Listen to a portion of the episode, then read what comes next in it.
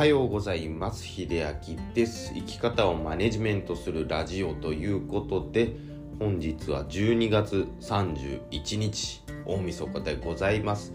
ね皆さんいかがお過ごしでしょうか？ねあの年末になってものすごく冷え込んできてしまってねあの例年よりまあ、少なくとも去年よりはねあの冷え込むのがねだいぶ早かったんじゃないんですかね。あのまあ東北北陸の方ねあのお住まいの地域は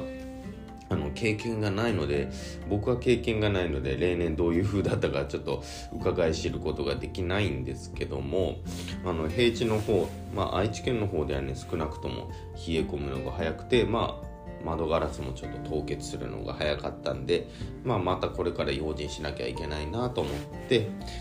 まあ大晦日ということで今年をちょっとね振り返ってみようかなと思っています。まああのね、つい先日ねあの雑談で今年1年で感じたことってお話ししたんですけどももう一度振り返ってみようかなと思うんですけど、うん、やっぱりねあの振り返るのがやっぱコロナしかないんですよね、うん、なんかだいぶなんでしょう。どこまで警戒したらいいのかもう開き直っていいのかみたいなねちょっとそこのせめぎ合いがすごかったなと思いますね。あのまあ、テレビを見てる人たちともうあえてテレビを見なくなった人たちとかあのちゃんと情報は仕入れるけどちゃんと自分でも考える人たちってのもねくっきり分かれてきたのかなと思いますね。うん、テレビがねすごく不安を煽ってきてるのはやっぱりねいつもまあ、うん、だんだんだんだんなんか年を得ることに感じてくるなと思ってあのワイドショーとかね。あの収集のつかないことをすごくあのなんでしょうテレビで本当に水かけ論みたいにやってるのがねちょっとやっぱり情けないというか。うんなんかやっぱり見る気なくすなと思っちゃいますね。まあそんなことはねもうあんまり見なくなったらどうでもいいとして本当にどうでもいいんですけども。まあ大晦日はねやっぱりなんでしょう大晦日というよりあの1年の芸は元旦にありって言ってねあのまあ去年やったことのまあ結果がねまあ元旦に来るよと。何か始めるんじゃなくてもう結果がね元旦にあるということで今年1年ですけど皆さんまあすごくね答えに詰まるとは思ってて聞きますけども今年1年何かやられましたか？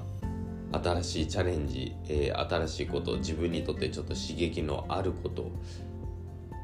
多分ね答えに詰まる人がほとんどだと思います。まあもちろんねあのコロナのせいであの失職してしまった方もおられるでしょうしまあそういう方はね本当に何でしょう。無理やりその新しいことにチャレンジしなきゃいけないみたいな、ね、状況になったとは思いますしもちろん今の仕事を続けられている方はねと自分の今までの働き方ってのを見直す機会にはなったんじゃないかなと思います。まあ大きな分岐点として、まあ、一昨年と今年を分岐点としてまたねその来年来年からじゃなくてもいいですもうすぐ今からでもいいのでちょっと頭と心を切り替えて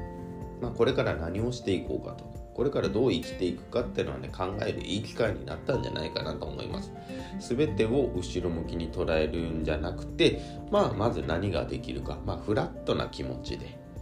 またこれから過ごしていただけたらなと思います。ということでまあ今日はそんなにね中身がないというかそこまで重いお話をするつもりはないんでねせっかくの大晦日なんでまあお休みの方とまあ、お仕事をされている方ね、まだいますので、まあ、十分ね、どちらも健康お気をつけください。去年の今頃は、去年の今頃？一昨年の今頃は確か僕は夜勤でした 夜勤で施設で、介護施設で年越しをしたのをよく覚えています。ね、あの、まあそういう方もおられます。まあ、本当にね、あの、年末年始も仕事だという方、本当に